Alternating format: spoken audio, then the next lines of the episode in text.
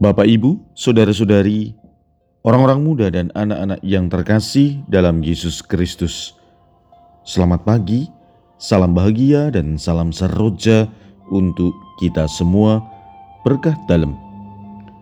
Bersama dengan saya, Romantonius Garbito Pambuaji, menyampaikan salam dan berkat Allah yang Maha Kuasa dalam nama Bapa dan Putra dan Roh Kudus. Amin. Hari ini Sabtu 9 Oktober dalam hari biasa pekan biasa 27. Bacaan pertama dalam liturgi hari ini diambil dari nubuat Yoel bab 3 ayat 12 sampai dengan 21.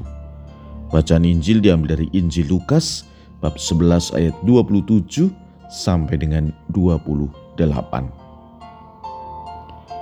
Pada suatu hari, Ketika Yesus sedang berbicara kepada orang banyak, berserulah seorang wanita dari antara orang banyak itu dan berkata kepada Yesus, "Berbahagialah ibu yang telah mengandung dan menyusui engkau." Tetapi Yesus bersabda, "Yang berbahagia ialah mereka yang mendengarkan sabda Allah dan memeliharanya." Demikianlah sabda Tuhan. Terpujilah Kristus. Tanggapan Yesus atas ungkapan seorang wanita yang mengatakan, "Berbahagialah ibu yang telah mengandung dan menyusui engkau." Tidak berarti bahwa Yesus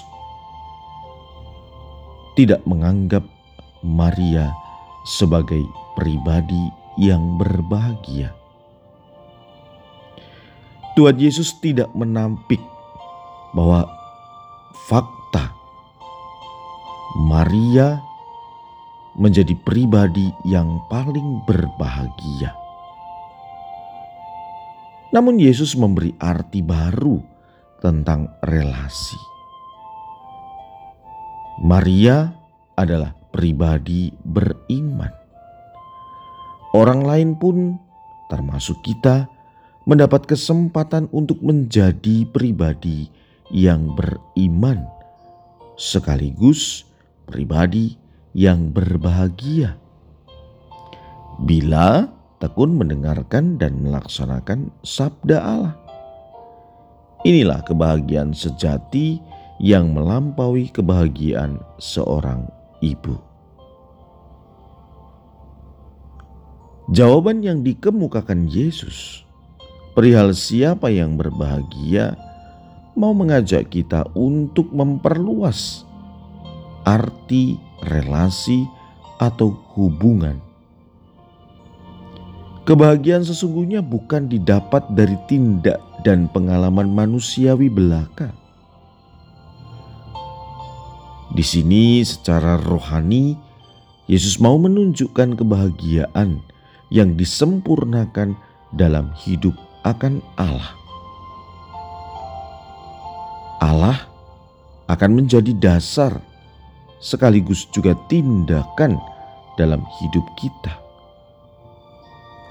Dengan merenungkan dan melaksanakan sabdanya, kita dituntun dalam perjalanan hidup kita.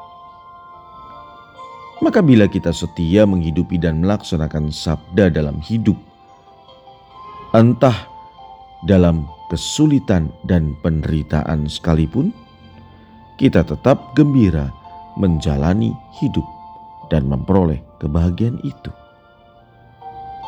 Sekali lagi, apa yang dikatakan Yesus, yang berbahagia ialah mereka yang mendengarkan sabda Allah dan memeliharanya. Semoga kita terus mengusahakan menjadi pribadi yang berbahagia dengan merenungkan dan melaksanakan sabda Allah. Marilah kita berdoa. Tuhan Yesus, ampunilah kami bila sepanjang hari hanya mendengarkan sabdamu tetapi tidak melaksanakan dan meliharanya. Semoga kami menjadi pribadi yang berbahagia dengan tekun melaksanakan sabdamu.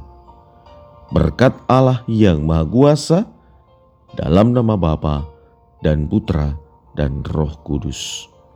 Amin.